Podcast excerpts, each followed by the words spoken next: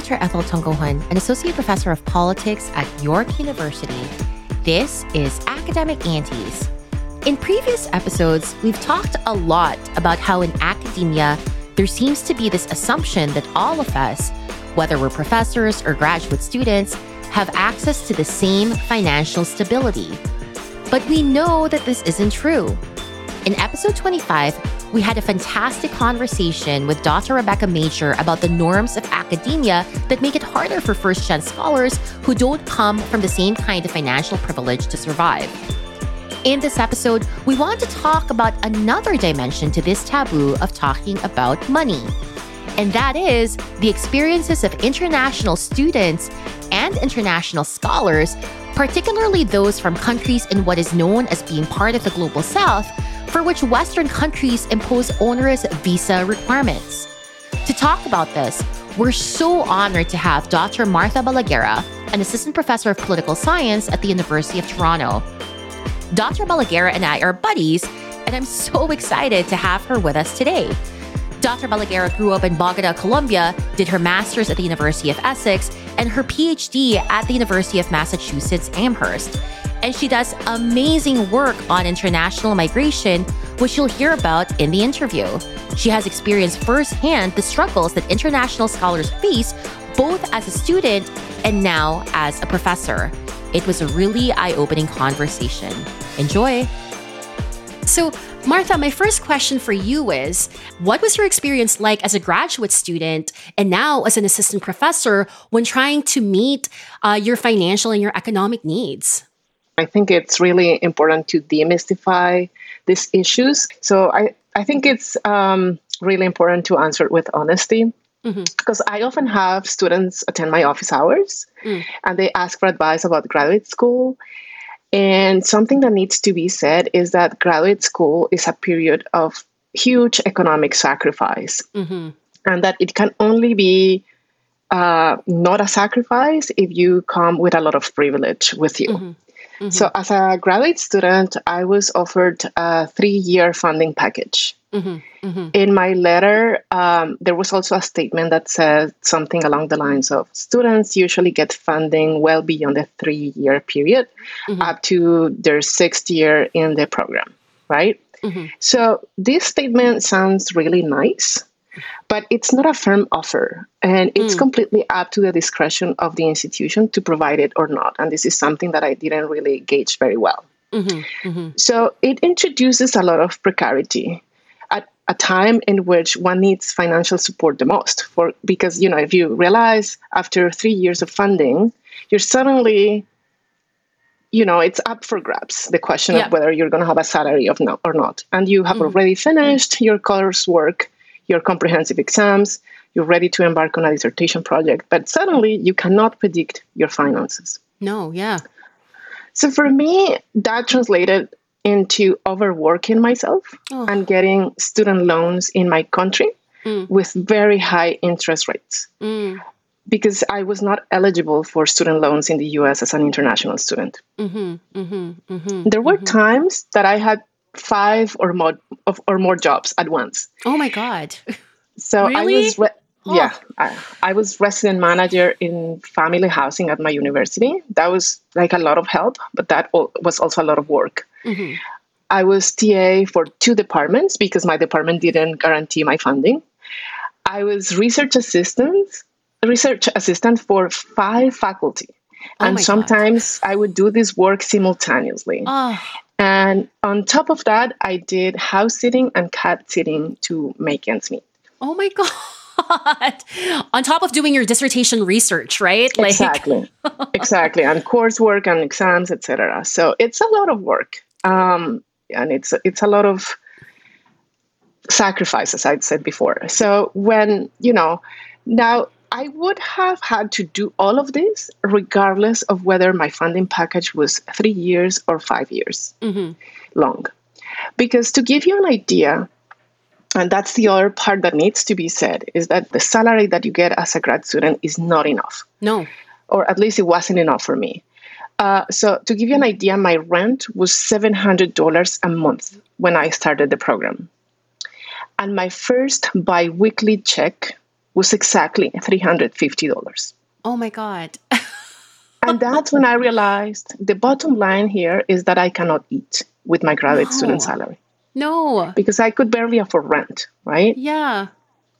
So uh. when I was, yeah, that, that was pretty precarious. Um, so I could give you a, a few other numbers to you know sure to yeah. let's let's like, talk numbers. Let's concretize this. Yeah right. so rent was $700 okay and then what other expenses did you have to take I mean, care of, of? Yeah. of course food and i i would like even ask my peers and i remember having asked a person who was in another department at the time. He was also from colombia from mm-hmm. where i am from and he told me well i spend like around $50 a week in groceries and I was shocked because mm-hmm. that was like a, an important sum not mm-hmm. having any any further income apart from those $350 that i was making biweekly mm-hmm. mm-hmm. mm-hmm.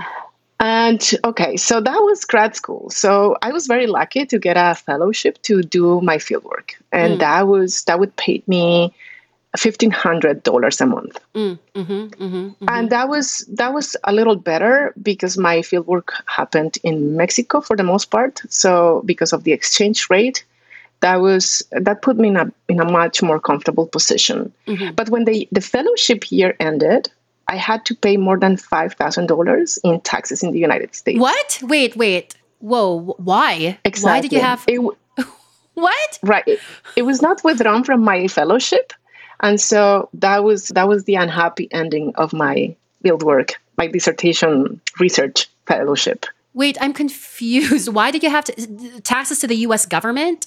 Yes, yes, because you know you're getting this um, this support. My my fellowship was actually federally funded. Oh. Okay. And there's no like good orientation. Like you need to save this amount, or you need to have you, you just have to figure this out yourself, mm-hmm. right? Mm-hmm. And mm-hmm. so when I figured this out, it was five thousand dollars that I had to pay in taxes. Oh my god! No one told you yeah. about this beforehand. Like, I mean, they told me you have to figure this out, right? but I would have never imagined that I had to pay this much, right? because the previous years, and that's perhaps why I was getting my check so small, my taxes were taken from my check, right? Right. So that that's something I didn't know quite well to navigate. So yeah, that was that was the, the part of it. So I felt for the year that it lasted, I felt okay, and then boom, I had to pay five thousand dollars in taxes in the US. That's awful. So you had to kind of find a way to kind of cobble together, cobble together this funding to pay to right. pay your taxes. Right. Oh my god. Yeah. So can I just backtrack a little bit, right? Because I think it's important for our, lis- our listeners to know this as well. So you said that when you got your letter of offer, they offered you three years of guaranteed funding, right? Yes. And then basically we all know that no phd student finishes in three years so that exactly. meant that you had to kind of yes find kind of additional funding for each year that you're in the program you know what martha one thing i didn't know was that some students negotiated with the department oh, yeah. how much funding they got did you know this I didn't know when I came to the program. And again, you know, I was strict with this statement like students get funding beyond their third year, mm-hmm. often, like most of the time, right? But yeah, then I realized that subsequent generations of grad students were offered better funding packages because the university realized that they were not competitive with this kind of funding packages. People were even offered uh, some summer research funds. I always had to compete for those. So, like the amount that I was talking about was only for the nine month period that I was working for the university. My summer was salary less, right? Yeah. So this is why I had to do all of these extra jobs because I never had enough money for the summer. I'm just shaking my head because I think what's appalling is that first, a lot of people, especially those who are first generation, especially those who aren't from the US or Canada or from the countries where they're pursuing their PhD studies, a lot of people don't know this, right? And so already right. from the start, there are these vast inequalities between PhD students who are coming into the, into the program, right? Yes, yes, absolutely. There were people who were uh, admitted without any funding package and people would accept those conditions i don't know i don't know why of course there's huge inequalities when it comes to private universities public universities i attended a uh, public university. Mm-hmm. So I know that there are better funding packages in other places. Mm-hmm. But again, these are some of the things that I didn't know quite to navigate very well because I haven't, I, I didn't have much information about how the system worked. So I didn't know I could negotiate. I didn't know I could perhaps find better funding somewhere else, etc.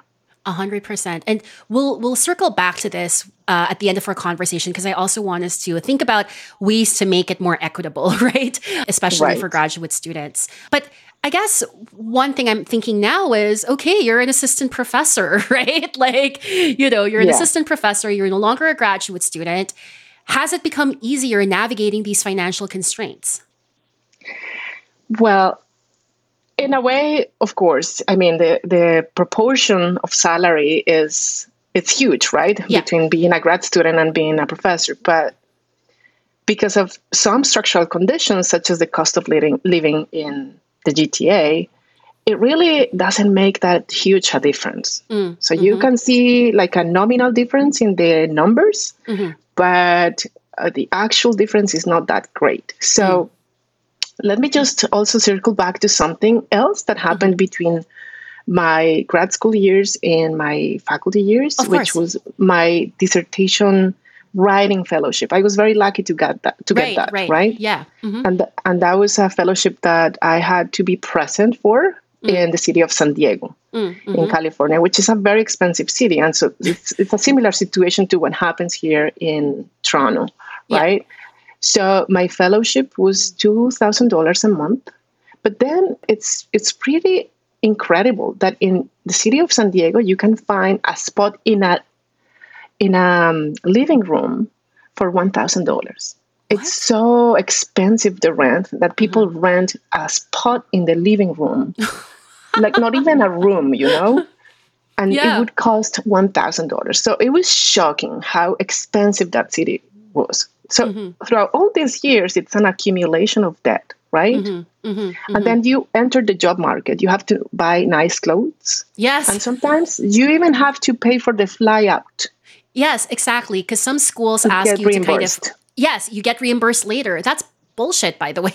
yeah. Yeah, it's oh. pretty difficult, right? So you need to in- increase your debt with no promise that you're gonna succeed in the job market, right? Luckily, I got a job, but mm-hmm. then I moved here, and mm. the conventional wisdom is that you shouldn't spend more than a third of your net salary in rent mm-hmm. because otherwise you're jeopardizing your financial security. Yeah. Which is very true, right?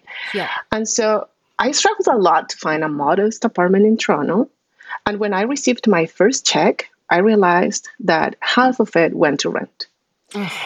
And so between my student loans, my car loan, and my credit card loans, yeah. my credit card, you know, interest and all of the debt that I had, I was left with less than $500 a month for food. So oh I, again, I was like, I have a decent job, but it is not enough to afford food, no. which is it's it's a huge thing to say. Mm-hmm, mm-hmm. It's demoralizing. It's depressing. Yeah, for sure. And I think that's one of the kind of mispers like misnomers that I kind of wanted to talk about too, right? Especially in in in well, a lot of people first of all assume that professors have it made, right? And of course, in some ways we do, right? Like it's, yeah. you know, when you get a stable uh, tenure track job, that's oftentimes seen as kind of winning the lottery, right? Especially in this market.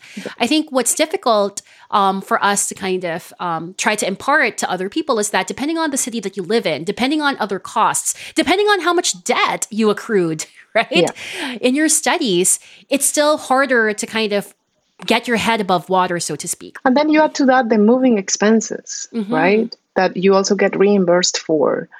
Yeah, depending on the policy of the university that you go to, many people even have to pay the immigration expenses. Really?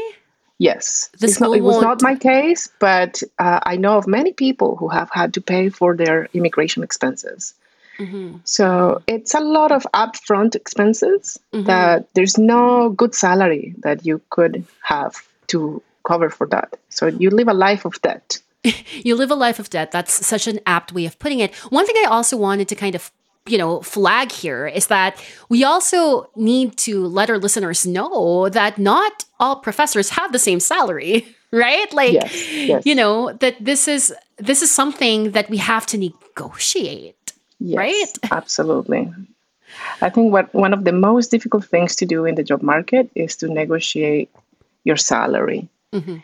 It requires a lot of social capital, I suppose. Yeah. But also a lot of racial privilege and gender privilege and all kinds of things a hundred go into that. It's very individualizing. This logic of of that is very much about fragmentation. We need to negotiate as individual entities and we're in competition with each other. And so that's a structural problem that really affects us all. Mm-hmm. Mm-hmm, mm-hmm, mm-hmm. Absolutely. And yeah, as you said, there's like racialized and gendered repercussions. And perhaps, yeah, the person's social capital going into the negotiation uh, affects how much they end up getting. One thing that I wanted to ask you about too is you said that you're also an international visa holder, right? So you came into your graduate studies as an international student, and now as a professor, uh, you also have. Um, do, you, do you, you, still have like an international visa, or um, how is that? How does that work as a professor? I'm, I'm currently a permanent resident of Canada. Okay, but this is a recent development for okay. two years and a half, I believe. In mm-hmm. my current position, I was still not a visa holder, but a work permit holder. So okay. I was using, and I still am using my my Colombian passport because I don't have any other passports, right? Mm-hmm. So I'm a permanent resident, so I can enter Canada freely. But if I go elsewhere, I'm Colombian for all purposes. Okay. So can I ask what constraints does this pose or did this pose as you do your work? Yeah, no, it's I think that perhaps this is not applicable for everyone, but to have a Colombian passport is kind of like an extreme situation. Mm. Although, of course, you know, to various degrees, everyone who's not a US or Canadian passport holder faces similar challenges, right? But to be Colombian, it's pretty extreme because when I started my master's program, so the mm-hmm. first time that I went abroad to study, mm-hmm there were only 15 countries in the world that didn't require a visa for Colombians. and this is pretty pretty bad, right? Yeah. So it's all of the labor that you put into applying for these visas, right? But it's also the money that you have to pay for them. Mm-hmm. Oftentimes to be given a visa for 10 days, right? So this has happened to me in the past. I did my my uh, master's in England. So I was close to the rest of Europe but if I wanted to go anywhere, I I was given a visa like literally for 18 days, right? and also when I went to Mexico for the first time, Mexico is the primary site of my research, um, mm-hmm. my dissertation research, right? Mm-hmm. So when I went to Mexico for the first time, I was denied a Mexican visa, what? even though I paid for it ultimately, after many interventions of all kinds of people, I got a permission to enter Mexico for 10 days. Oh, just 10 days? Yeah. Oh my God. So it's, you know, it's, it's pretty, it, it, it's a reality check for Colombians that you really are not enjoying the privilege of having free mobility in the world. Mm-hmm. No matter mm-hmm. how privileged you may be for other reasons, for class, for, for race, for whatever, but already being Colombia puts you in a state of disadvantage. Mm-hmm. Um, mm-hmm. Now, when that combines with your gender, with your race, with your class background, then you can be easily targeted at airports. Uh, you can be you can face like very precarious situations, right? Mm-hmm. And uh, for the most part, I was very um, lucky when I was doing my PhD. Mm-hmm. But I was always, there was always the threat, you know, I need to behave, I need to do things right. Mm-hmm. Uh, I cannot expose myself. I have to be very careful with my trips and my visa applications and have yeah. everything justified. And so the effect is very disciplining, right? Mm-hmm. Because you know that your mobility can be impeded at any point. And so, for mm-hmm. example, for me, it meant the the kind of research that I do is very political. Of course, I study politics, right? Yeah, yeah. But when I was in the field, I had to assume a very, very conservative way of carrying myself, if you will, vis a vis what other researchers could do, right? Mm-hmm. Because I knew that the minute something happened, my Colombian passport was going to become an issue mm-hmm. and was going to uh, be much more difficult for me to get away with anything, right? Mm-hmm. So mm-hmm. that added, of course, to the fact that in Mexico you cannot exercise your political rights if you're a foreigner. Colombians have been targeted specifically when mm-hmm. they are doing research or, when, as I was saying before, when they cross borders, mm-hmm. uh, interrogations or deportations for no reason, or arbitrary treatment, harmful treatment in airports. It has been documented, right? Yeah, yeah, for sure. So it's a chilling and disciplining effect that it creates on you. I'm just trying to kind of wrap my head around this. So when you were doing field work, knowing that you had to be extra conservative in the way you kind of conducted yourself because you don't want your mobility to be constrained, like how did you kind of try to navigate this? Were you always hyper aware of that possibility? Did that kind of affect, you know, the interviews that you did? Like how did you how did you kind of troubleshoot this? So, yes, it was always on my mind, and perhaps not the interviews as such. I didn't feel as constrained with the interviews that I conducted, mm-hmm. but with the participant observation, because I do ethnographic fieldwork. Yeah. And you may be familiar with this um, theme of the caravans from Central America crossing Mexico. Yeah. I started to conduct research on the caravans when before they became viral, right? Mm-hmm, mm-hmm. So when I was conducting research on the caravans, I felt very constrained mm. to participate in my research, right? So I mm-hmm. could observe, but I, I couldn't participate as much, mm-hmm. right? Because mm-hmm. to participate in the caravans would, for, for, example, mean to chant with the migrants, yeah. the, the things that they were chanting yeah. on the yeah. roads, yeah. the things that they were denouncing, the violence that they were bringing awareness about. Mm-hmm. Um, and so uh, that's the part that really constrained my my field work, right? So I would conduct my interviews more or less freely, mm-hmm. but my participation was not as free ever. Mm-hmm. I didn't ever feel that I could do any kind of active saying of anything, right, mm-hmm. in the field and so that puts you in a in an interesting position also in the in the in the minds of those who are who you are accompanying for example mm-hmm. in these caravans like how can people trust you if they don't see you like really engaging right mm-hmm. Mm-hmm. mm-hmm. mm-hmm. um, but yeah i had to deal with that during during my research a lot that's now, a lot to have to deal with the other experience that i had w- when i was crossing from canada into the US. I, I was already a faculty member here. Mm-hmm. And the caravans became viral. Mm-hmm. And they also became a really uh, contentious political issue. And many people were targeted by immigration authorities when they were crossing borders. Yeah. Anyone who was related to the caravans, this was, has been documented. There has been there have been yeah. articles published about this, journalistic mm-hmm. articles, journalistic documentation, scandals of the blacklist mm-hmm. held by by immigration authorities of researchers or activists or journalists mm-hmm. related to the caravan. So when I was I was actually pregnant when I when this happened to me. I crossed mm-hmm. to the United States. Uh, I flew from here to Logan Airport in Boston. Yeah. And I was sent to secondary inspection. I was interrogated for an hour Oh my God. Everything with you know with n- names like uh, how are you related to this person? What? Right? It was not like something in general. It was very peculiar. Specific. Like yeah, how? Why did you cross with this person? What? From Tijuana into San Diego this day? What were you doing with such and such? Right?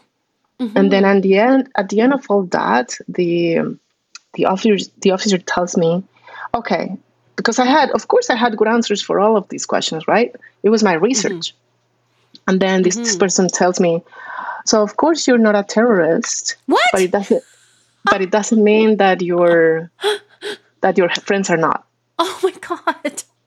So yeah, yet another chilling effect, right? So that how that translated into my research is that I have been very careful even with what I publish and say and how I say it. So it's disciplining my research and my intellectual life all along. Oh my goodness. That's that's I'm just shaking my head here. Um how do you think people, other scholars who are also you know, facing kind of similar dynamics, um, especially graduate students um, who want to kind of research something that, let's just say, that that's politically contentious, but are also aware that if they do that, um, their ability to stay in the country as international visa holders might get compromised. Like, how? What advice would you give them? Well, actually, actually, I don't. I don't think that I have good advice on this okay. because yeah. really, the only message that I can convey is that people need to be very obedient, right? yeah. You need to not be transgressive. You need to not expose yourself. Yeah. And I don't think this is good advice. Yeah. But I, I don't think that there's any way that you can really be transgressive without being willing to pay the price. Mm-hmm. Mm-hmm. Mm-hmm. Absolutely. And I think actually giving voice to your experiences will allow people to, you know, feel heard if they have similar experiences too, right? So I I thank you for that and I thank you for sharing that. Um, going with the theme of advice and thinking about, you know, the issues that we've discussed in this conversation with respect to, you know, the lack of transparency when it comes to funding packages and the lack of consistency across the board when different PhD students and, and professors are treated with respect to like funding packages and salaries. What do you think we can do, Martha, to to shift the system to make it more equitable? Like what are some of the concrete concrete steps we can take to make it more equitable. What do you think? Right, right. Well, I would start by saying, you know, this is a good first step to talk about things. Yeah. These topics are very much taboo. No one says how much their funding packages are or whatever. And so the divide and conquer strategy of treating everyone selectively and then we do not talk to each other about these topics, it really ends up playing against all of us, yeah. regardless of gender, regardless of race. It plays against all of us, right? Yeah. It allows for more exploitation. Yeah. We don't talk about these things, and if there's no transparency, it's it's a big obstacle, right? But also, I think that the individualizing effect that all this has needs to be combated by acting collect- collectively. Mm-hmm. Absolutely. Thank you so much, Martha. Thank you, Ethel. want to thank Martha for being so open about the challenges that she faced through her career. One of my takeaways is that this simply isn't an individual story. These experiences are the rules of explicit rules that create precarity and create a situation where nothing can go wrong for international students if they are to survive. There's tremendous pressure for international students not only to meet program requirements if you're graduate students, but also to make sure that your research aligns with geopolitical considerations. So I really and truly appreciated Martha's accounts of some of the pressure she faced on the field and in trying to get access to countries that required visas.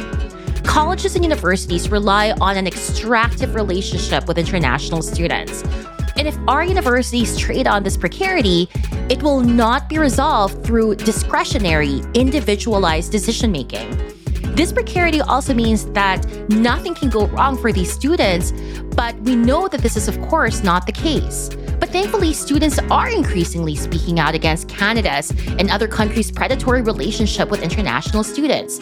There's a really great story talking about the Canadian context in the Toronto Star about this, which we'll link to in the show notes. Over the next few months, we'll continue this conversation on academic aunties, tackling the power of the passport, predatory universities, and what this means for international students and international scholars. And that's Academic Aunties. You can follow us on Twitter at, at Academic Auntie. If you use Mastodon, find us at academicaunties at mas.to. Do you prefer email? You can message us at podcast at academicaunties.com. And finally, visit academicaunties.com slash support to find out how to support this podcast. This includes becoming a Patreon supporter, which goes right into supporting our production costs. Today's episode of Academic Aunties was hosted by me, Dr. Ethel Tungohan, and produced by myself, Wayne Shu, and Dr. Nisha Nath. Tune in next time when we talk to more academic aunties. Until then, take care, be kind to yourself, and don't be an asshole.